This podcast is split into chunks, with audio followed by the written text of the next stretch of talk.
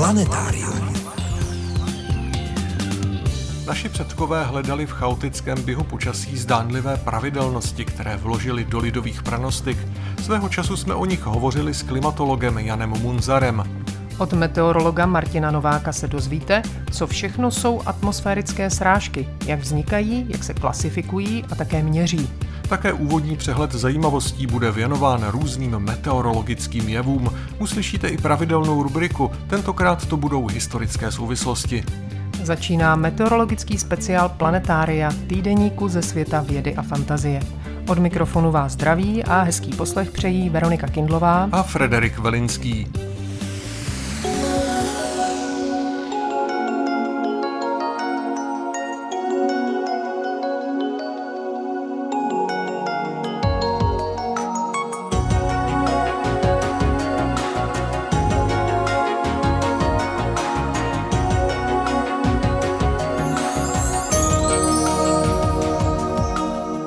Začátek je tu, jak jsme řekli, hrst meteorologických zajímavostí. První, kdo se skutečně vědecky zabýval meteorologií, byl starořecký filozof Aristoteles.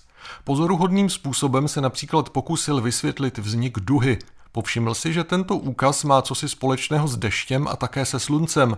Napadlo ho tedy, že oblaka jsou složená z malých zrcátek a duha vzniká zrcadlením. V takovém případě by byl průlet oblačností pro letadla dost nebezpečným podnikem. Olomoucký jezuita Tadeáš Polanský psal v 18. století velmi zajímavě o bouřkách a blescích. Mimo jiné byl přesvědčen, že spolu s úderem blesku padá vždy na zem i jakýsi bleskový kámen, který se jinak ještě nazývá klín, protože je tvarován jako klín, jímž se obvykle štípe dřevo. Dobře se tak dal vysvětlit výskyt kamenných sekerek, nalezaných třeba při orbě. Že je mohli vyrobit pravěcí lidé, tehdy nikoho nenapadlo. Očitým svědkem vzdušného kolotání Krupp se stal roku 1857 vzduchoplavec Weiss, který byl i se svým balónem hned desetkrát vynesen do výše a zase dolů kroupovým vírem, jak uvádí roku 1900 Otův slovník naučný. Dotyčný Weiss měl přitom velké štěstí, že se kroupy nesené týmž vírem pohybovaly stejnou rychlostí jako jeho balón. Kroupy totiž oplývají solidní průrazností a balón je dost křehký terč. Pěkně nejistě, čili proměnlivo a déšť. S takovou předpovědí na druhý den si v létě roku 1877 bohatě vystačili rolníci v okolí Moravské Třebové. Tamní hospodářský spolek dostával předpovědi telegraficky z Vídně a do obcí je rozšiřoval optickou signalizací otáčivými trojuhelníky, vytahováním košů na stožár nebo různobarevnými vlajkami. Rolníci si zařízení oblíbili, mimo jiné proto, že se prý až na malé výjimky prognózy vždy naplnily. Jistě jste si všimli, že tropické bouře a tajfuny dostávají jména. Systematicky to začala dělat americká armáda v roce 1945 na konci války v Pacifiku. Jména však nešla za sebou podle abecedy, opakovala se počáteční písmena, bylo to proto, že si povětrnostní ústředí vojenských vzdušných sil v jihozápadním Tichomoří usmyslelo používat k označování tropických bouří jména manželek velících důstojníků. Zvyk se pak rozšířil i do Atlantiku. Jména se začala dávat v abecedním pořadí a aby to nevypadalo jako diskriminace, postupně se začala užívat i ta mužská. Meteorologické zajímavosti jsme pro vás s jedinou výjimkou vybrali z knížky Meteorologie skoro detektivní. Jedním z jejich autorů byl klimatolog Jan Munzar. Za chvilku ho i uslyšíte.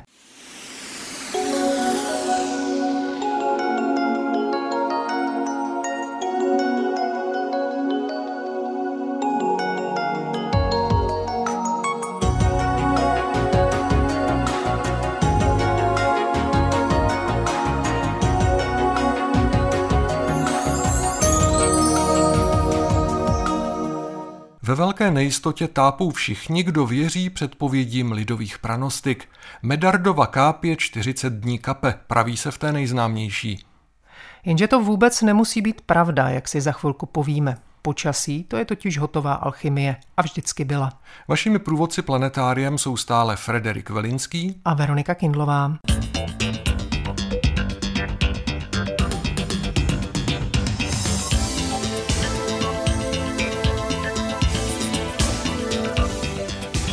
Co se pranostik týče, měli jsme u nás jednoho neobyčejně zdatného odborníka. Byl jim nedávno zesnulý klimatolog Jan Munzar z Brněnského ústavu geoniky Akademie věd České republiky, autor populární knihy Medardova kápě.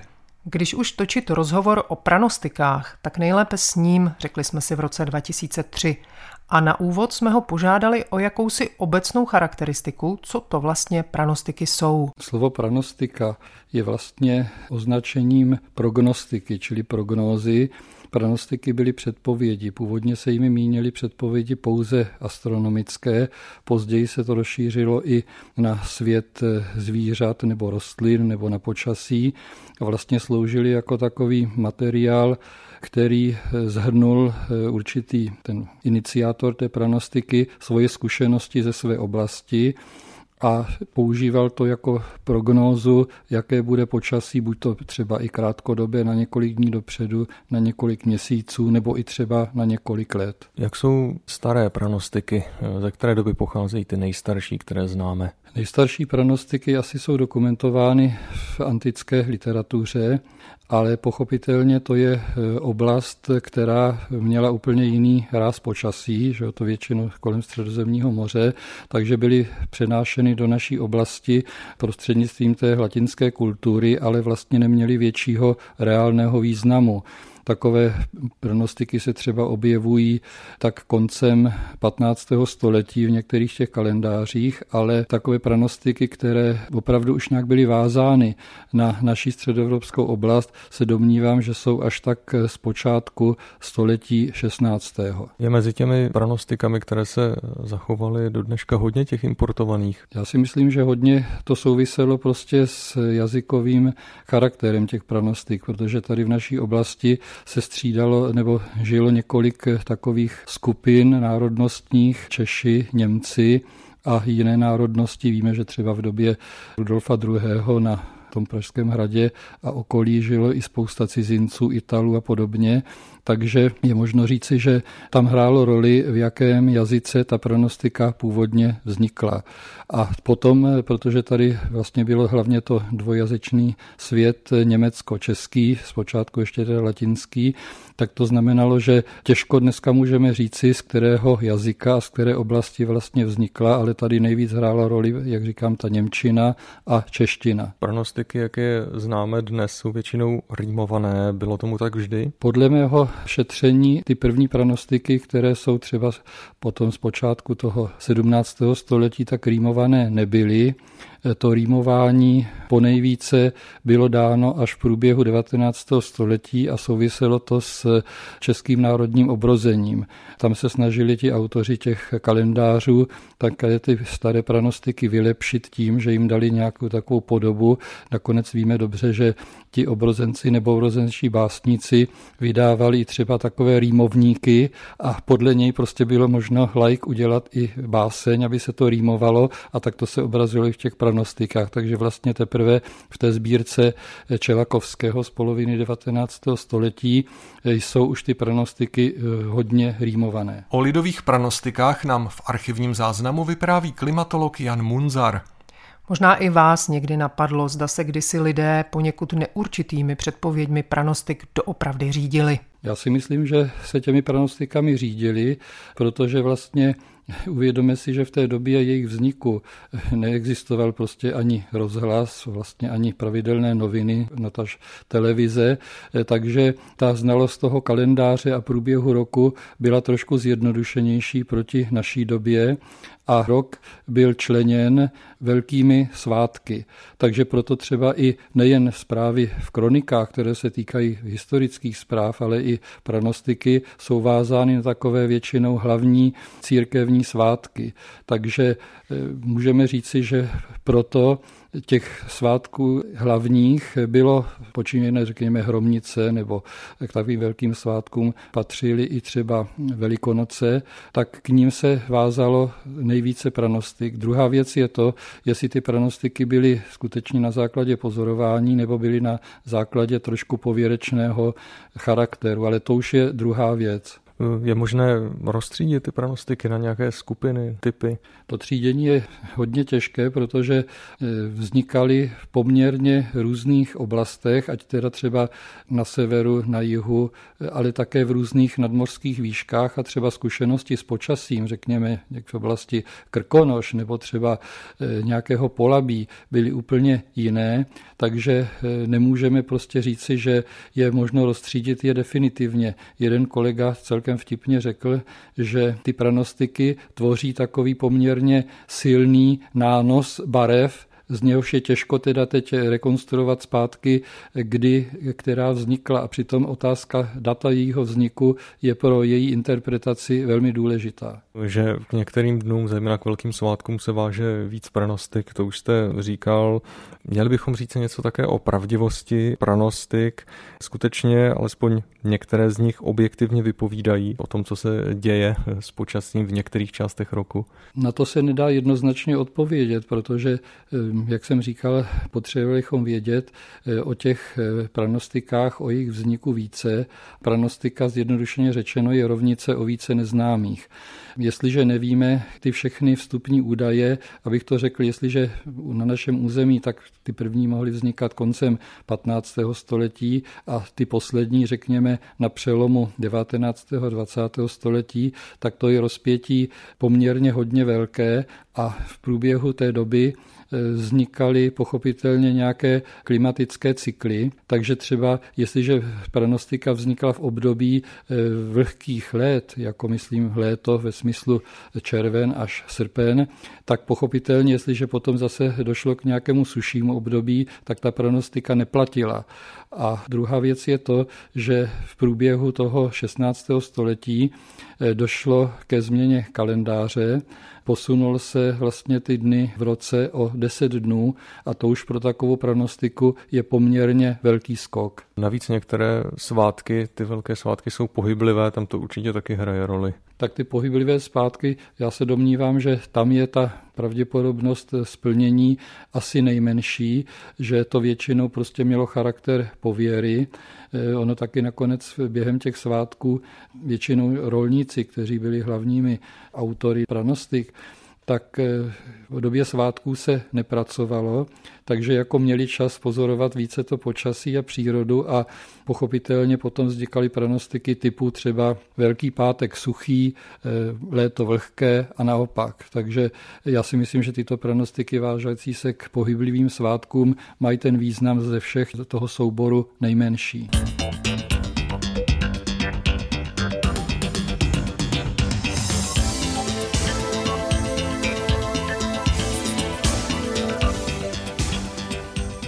Pranostik jsou stovky, běžně užívaných samozřejmě jen pár desítek. S klimatologem Janem Munzarem jsme probrali alespoň tři z těch nejznámějších. Tak například 11. listopadu by měl podle pranostiky pravidelně přijíždět svatý Martin na bílém koni. Pravda je, že tu a tam skutečně na svatého Martina zasněží. Nijak zvlášť často to ale nebývá o tom vtipně hovořil Miroslav Horníček asi v tom smyslu, že eh, na rozdíl od minulosti dnes svatý Martin přijíždí na zabláceném mopedu a věda vytlačila pranostiky a příroda se mstí. Tady hrají roli eh, pochopitelně dvě věci. Jestliže třeba někdo sledoval průběh počasí eh, v době kolem svatého Martina, tady bych ještě odbočil, že vlastně tím počasím na ten den se nemyslel konkrétně jediný den, ale dejme tomu takový malý rozptyl, řekněme dva, tři dny před ním a dva, tři dny po něm. To nebylo přesně vázáno k jednomu datu tak eh, ten, kdo prostě žil někde v nějaké horské oblasti, třeba na Šumavě, jak to máme třeba zobrazeno v románech Karla Klostermana, nebo naopak někde třeba v Krkonoších, tak měl jiné zkušenosti s tím sněžením, než třeba takový obyvatel Polabí, takovým dobrým informátorem o průběhu počasí v Polabí byl eh, nebo je deník známého richtáře Vaváka v Milčicích, kterého známe z románu Jiráska F.L. Věk, kde skutečně jsme dobře seznámeni s průběhem toho počasí během roku i průběhem těch zemědělských prací.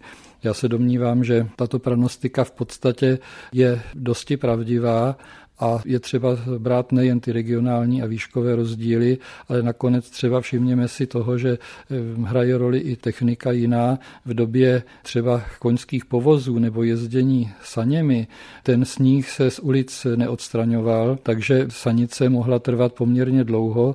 Dneska, pokud se odstraňuje, tak to pochopitelně možné není. A druhá věc je většinou se to řeší solením a tím prostě ten obyvatel města o tom sněhu neví skoro vůbec nic, jedině když se podívá někde kousek za město.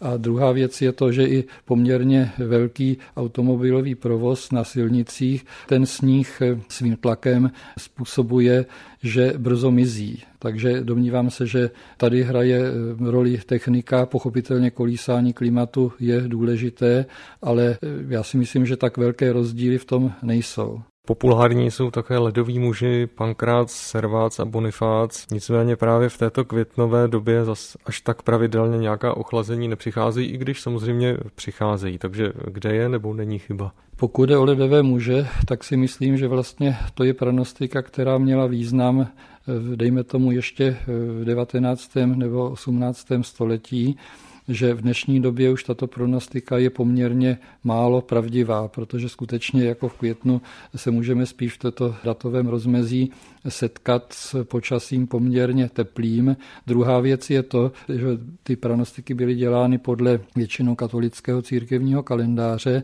a v době nové ty svátky byly změněny, takže prostě vůbec jako ty pranostiky je nutno brát podle toho staršího datování.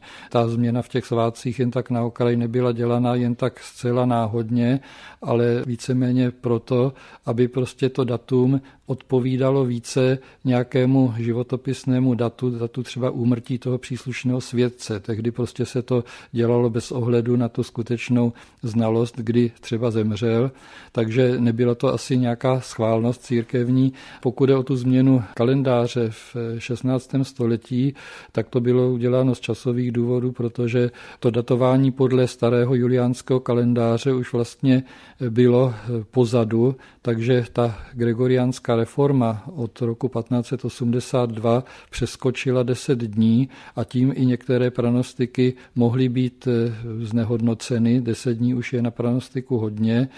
Ovšem musíme si říci, že řada států tu reformu kalendáře přijala až poměrně hodně pozdě, hlavně třeba německé státy.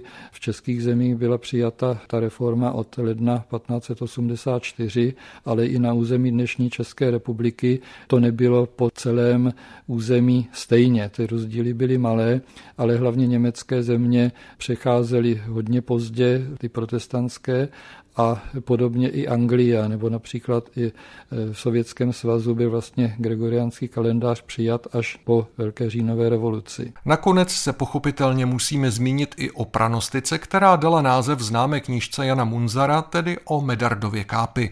Podotýkám, že Medarda je 8. června. Medard to je taková, bych řekl, asi nejznámější pranostika. Já si myslím, že eh, nutno vycházet z toho, že ta původní verze asi nebyla prostě tak jednoznačná, že zněla asi v tom smyslu, jaké je počasí na svatého Medarda, takové dlouho trvá.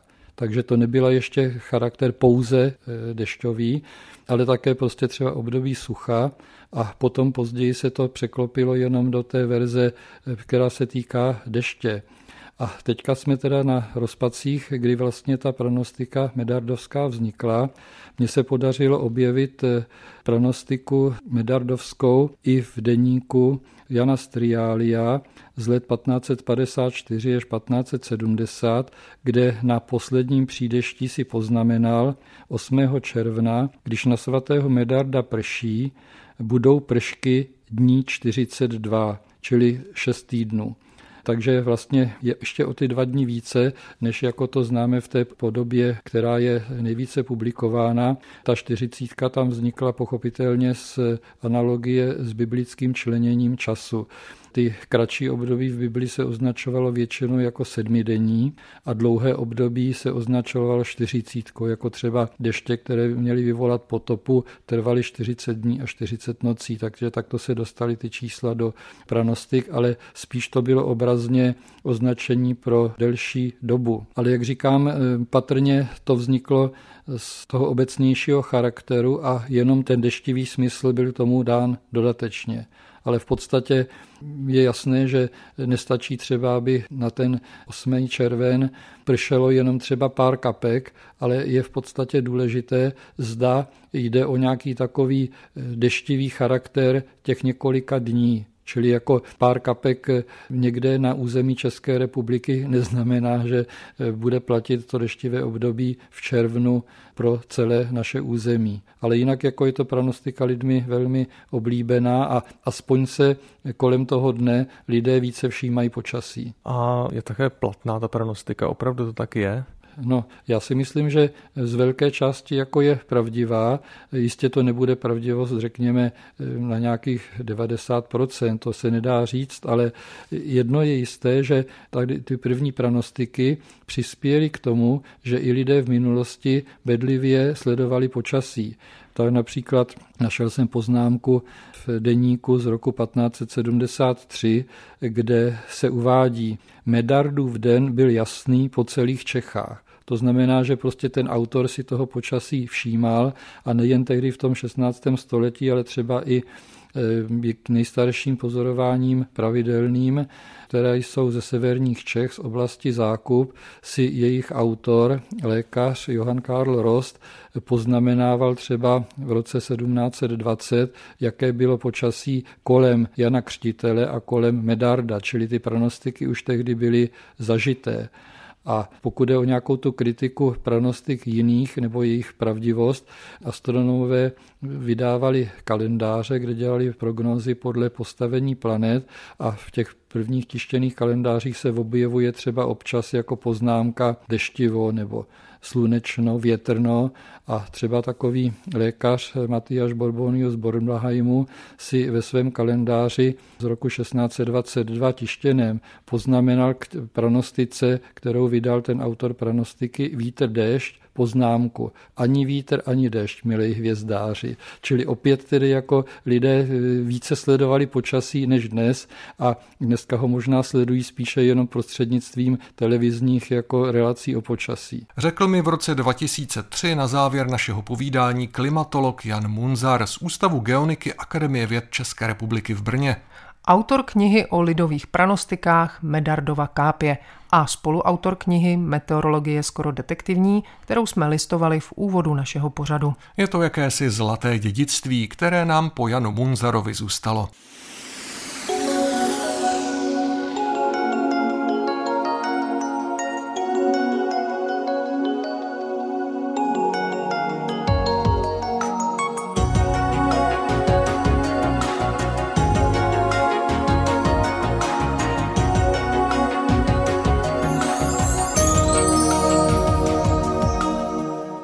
Posloucháte Planetárium, magazín ze světa vědy a fantazie, respektive jeho letní meteorologický speciál. Proti našemu hlavnímu tématu se teď ale trochu prohřešíme. Budeme si totiž povídat o historii telefonu.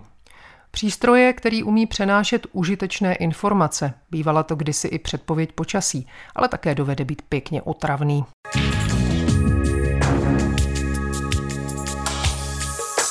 Co pak vám proběhne hlavou, když uslyšíte vyzvánět svůj telefon? Dovedu si představit, že se vám v hlavě rozsvítí malé světelko a řekne pozor, někdo po vás zase něco chce. Myslím, že ve skutečnosti je totiž právě tohle faktickým smyslem telefonu. Pravdou je, že ten vynález se objevuje z jiných vzletnějších důvodů. Komunikace mezi lidmi, spojení dvou blízkých duší, v dnešní době konektivita a tak dále ale je to taky nástroj na zvyšování schonu, pracovního vytížení, stresu, otravných nabídek a ještě otravnějších hlasitých hovorů v hromadné dopravě. Kdo má tohle všechno na svědomí? Samozřejmě vynálezce telefonu. Tradice velí, že jim je Scott Alexander Graham Bell, ale stejně tak to mohl být italo-američan Giuseppe Meucci nebo Němec Johann Philipp Reis. Vedou se o to spory a roli hraje národnost či technické definice. Ve výsledku je to ale asi jedno, protože základ je stejný. Tenhle čertovský vynález přišel na svět v 19. století a hned první doložené hovory ukazují, zač je toho loket. Začněme s tím Belem. Tenhle pán pracoval na telefonu se svým asistentem nějakým panem Watsonem.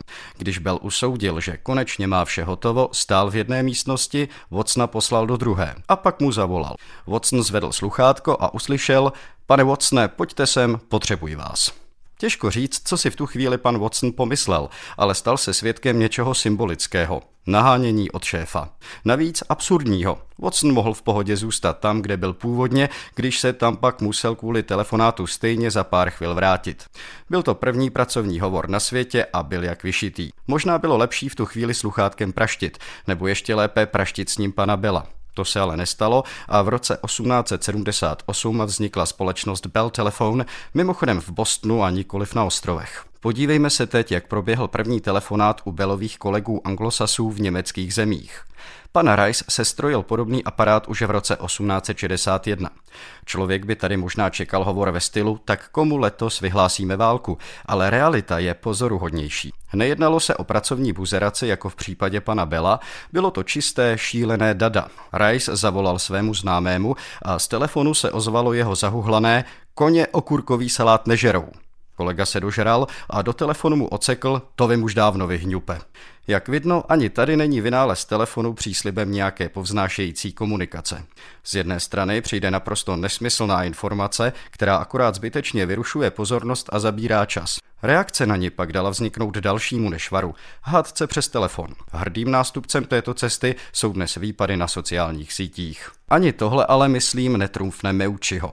Ten dlouhodobě experimentoval s elektřinou a jednoho dne se rozhodl, že s ní vyléčí i svého zaměstnance trpícího bolestmi. Takže mu dal do pusy trát a pustil do něj prout. Chudák pacient vykřikl bolestí a zvuk toho utrpení se přenesl po drátu na druhý konec, kde stál trýznitel Meuči. Ten si povšiml dvou věcí. Za prvé, když někomu pustí prout do jazyka, tak to bolí. Za druhé, drát dokáže přenášet a dokonce zesilovat zvuk. Poněkud překvapivě ignoroval zjištění číslo 1 a začal rozvíjet zjištění číslo 2. Tak se zrodil jeho vynález mluvící telegraf. Je to zase začátek situace, kdy dnes telefony působí bolest, ať už přeneseně nebo doslova. Ať už tedy telefon vynalezl kdokoliv z těch tří, přál bych jim, aby nahlédli do naší přítomnosti.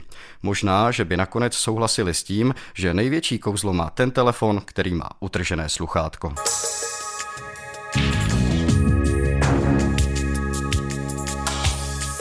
Texty pravidelných rubrik najdete v plném znění na našem webu. Rozhovory z pořadu se tam nacházejí také, především ve zvukové podobě a částečně i v textovém přepisu. Naše adresa je rozhlas.cz lomeno planetarium. Na webu najdete i naši soutěžní otázku, pokuste se na ní odpovědět. I tentokrát je ve hře zajímavá publikace. Hodně štěstí. S Adamem Widnerem strávíme i další část našeho pořadu. Spolu se mnou vás totiž provázel prvním planetáriem roku 2008, kdy byl naším hostem meteorolog Martin Novák. Řeč byla o tom, co všechno padá z oblaků. Proč si tohle povídání nezopakovat?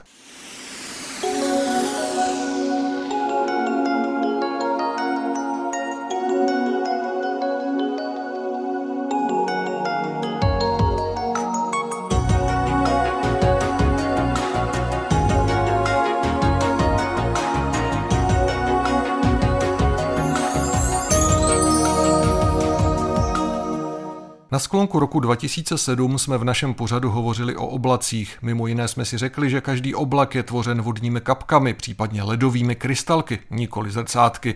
Přesto však padají srážky jen z některých. O tom, co všechno se pod zdánlivě jednoduchým termínem srážky skrývá a jak je meteorologové klasifikují, jsme si pak povídali o rok později, v lednu. A dnes si to povídání zopakujeme. Jak už bylo řečeno, pořadem vás spolu se mnou provázel Adam Widner.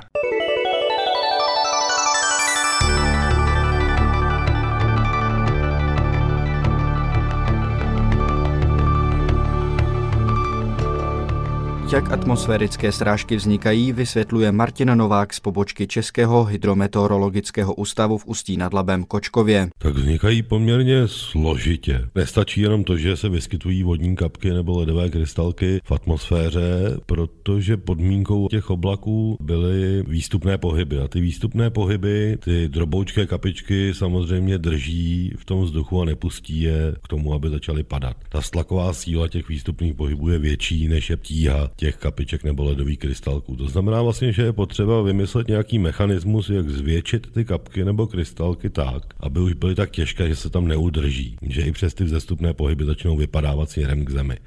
No to je právě háček, protože ono dochází samozřejmě ke spojování kapek mnoha mechanismy elektrostaticky, když se potkají kapky s různými náboji, anebo jedna nabitá, druhá nenabitá, aerodynamicky, když se liší rychlosti sousedních kapek. Mohou se spojovat eh, nárazy samozřejmě, protože u takhle malých částic nemůžeme zanedbat ani takovou věc, jako je Brownův pohyb, to znamená nějaké chaotické pohyby těch malých částic. Ale všechny tyto způsoby vlastně vedou jenom k tomu, že se vám ta původní hodně maličká kapička zvětší na nějakou maličkou kapičku, která ještě pořád padat nemůže.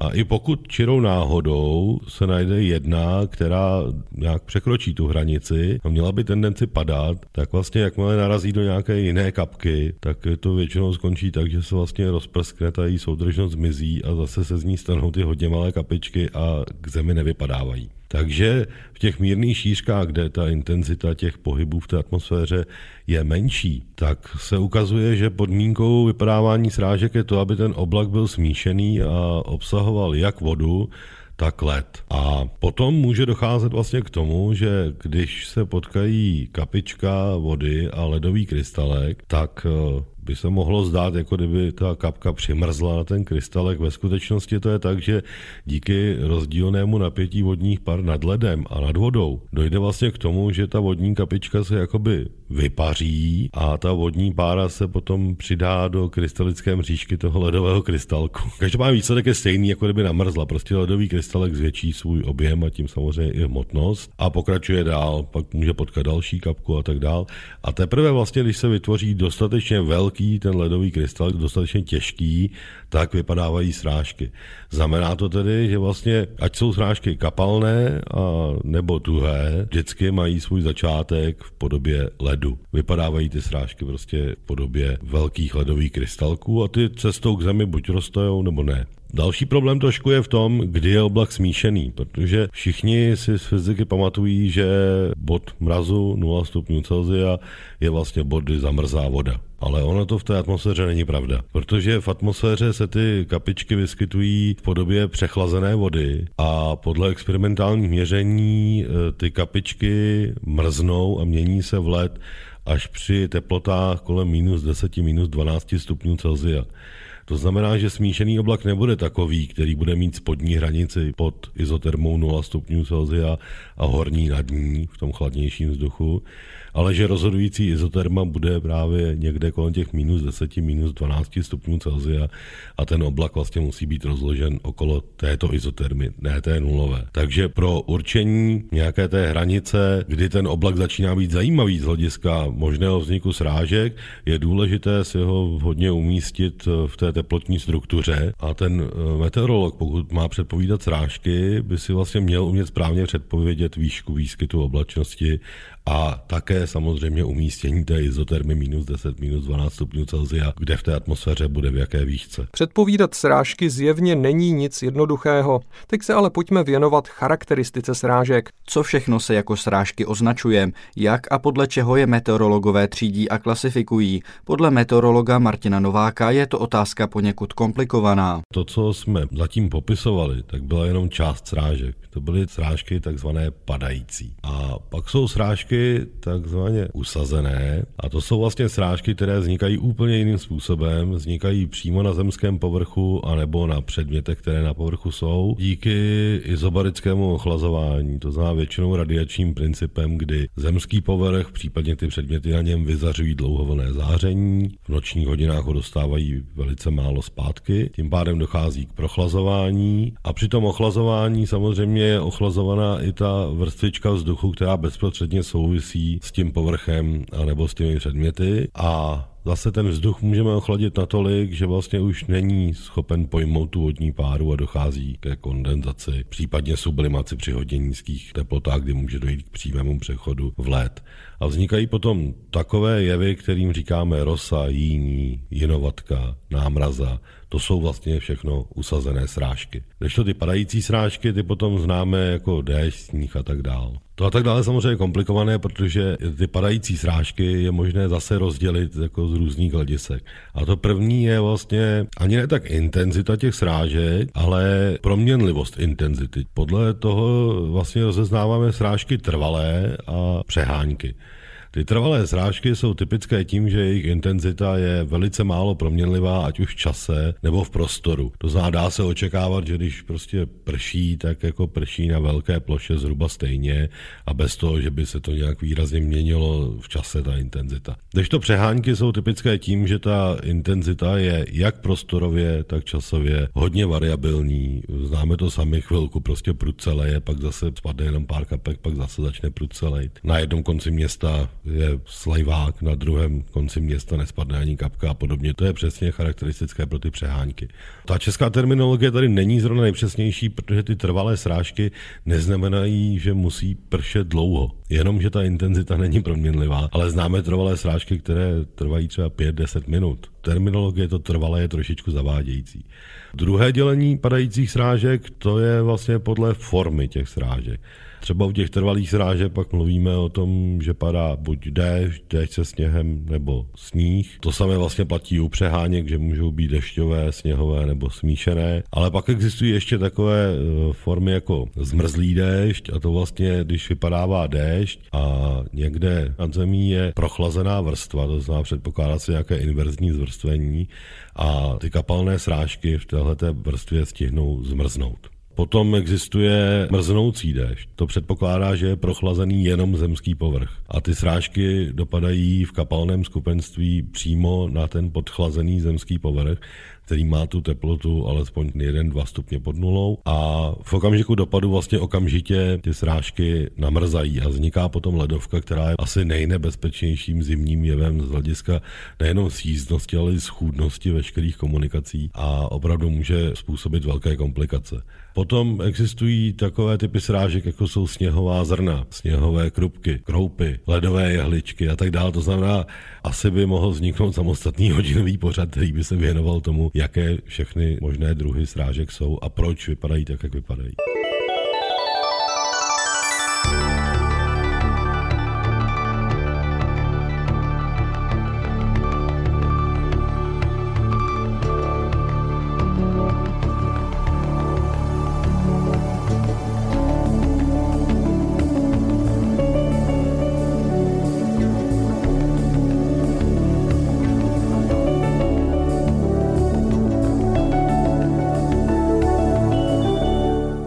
Meteorologové pochopitelně atmosférické srážky sledují a v případě těch padajících i měří. O tom, jak se takové sledování a měření provádí, stále hovoří meteorolog Martin Novák. Srážky se sledují eh, jednak subjektivně, to znamená na většině stanic jsem pozorovatel zachytí začátek a konec srážek a subjektivně určí typ srážek, případně zaznamená i jejich intenzitu nebo vývoj té intenzity, že třeba začaly padat jako slabé, pak padaly jako mírné, pak zase, že byly slabé. Může udělat poznámky o časovém průběhu, takže to je jedna věc. A druhá věc, která se samozřejmě sleduje, je množství srážek, které spadne, takzvaný srážkový úhrn. A od toho jsou srážkoměry, které dlouho měly poměrně jednoduchou podobu, nějaký lidově řečeno hrnec, který ale měl sjednocený průměr tak aby ta záchytná plocha byla stejná. A do toho hrnce padaly srážky a vždycky, když byl ten termín,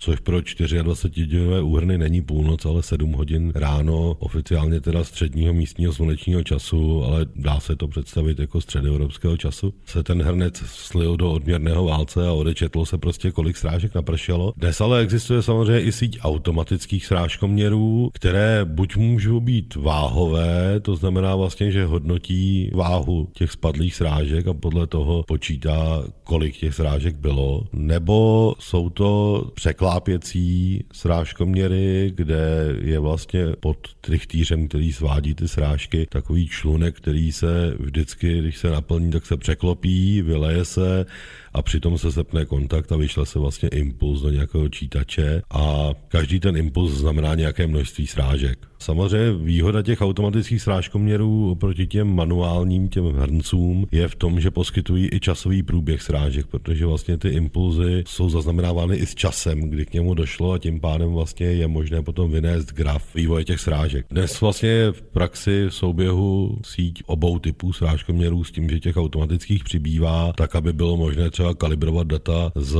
meteorologického radaru, protože i ten meteorologický radar už dnes je vlastně schopen nám poskytnout, i když už ne tak přesnou, ale přesto jako cenou informaci o rozložení srážek, protože samozřejmě každá srážkoměrná síť je daná nějakými diskrétními body, kde mám ten srážkoměr. Výhoda meteorologického radaru, pokud se kalibruje pomocí právě dat z těch automatických srážkoměrů, je, že nám poskytuje plošnou představu o rozložení srážek a umožňuje nám najít místa s maximálními úhrny i v případě, že ta místa jsou mimo tu srážkoměrnou síť. Takže i to je vlastně už dneska způsob měření srážek, kromě klasických srážkoměrů, ať už manuálních nebo automatických, i zapojení meteorologických radarů.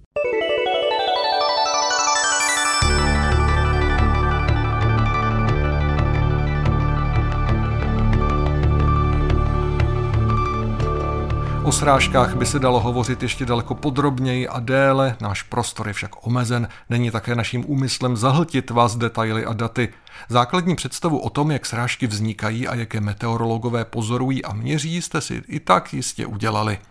Jistě už také chápete, jak obtížné mohou být předpovědi. Možná teď budete schovývavěji hodnotit práci prognostiků, pokud se někdy tak říkajíc netrefí. I když bychom si nejspíš přáli opak, meteorologie je zkrátka věda, která zkoumá jevy v mnoha ohledech nevyspytatelné a v tom je zároveň její krása. S tímto konstatováním by jistě souhlasil i Martin Novák z pobočky Českého hydrometeorologického ústavu v Ústí nad Labem Kočkově. Meteorologický letní speciál magazínu Planetárium dospěl ke svému konci. Pokud váš zájem o počasí a klima stále nebyl dostatečně ukojen, přidáváme pozvánku na další přednášku z cyklu Café Nobel, která se uskuteční ve čtvrtek 25. srpna na Teplické hvězdárně. O klimatické změně ve faktech i číslech tam bude rozprávět klimatolog Radim Tolaš. Začíná se v 18 hodin. Cyklus Café Nobel pořádá Ústecká univerzita Jana Evangelisty Purkyně ve spolupráci s naším magazínem. A to je dnes všechno. Loučí se s vámi Frederik Velinský a Veronika Kindlová. Naslyšenou za týden. Planetárium. Planetárium, magazín ze světa vědy a fantazie, přináší každý týden rozhovory s odborníky či popularizátory vědy, nabízí aktuality, pravidelné rubriky a také soutěž o zajímavé publikace. V podobě zvukové či psané nás najdete i na internetu rozhlas.cz lomeno planetárium. Vydejte se s námi za poznáním.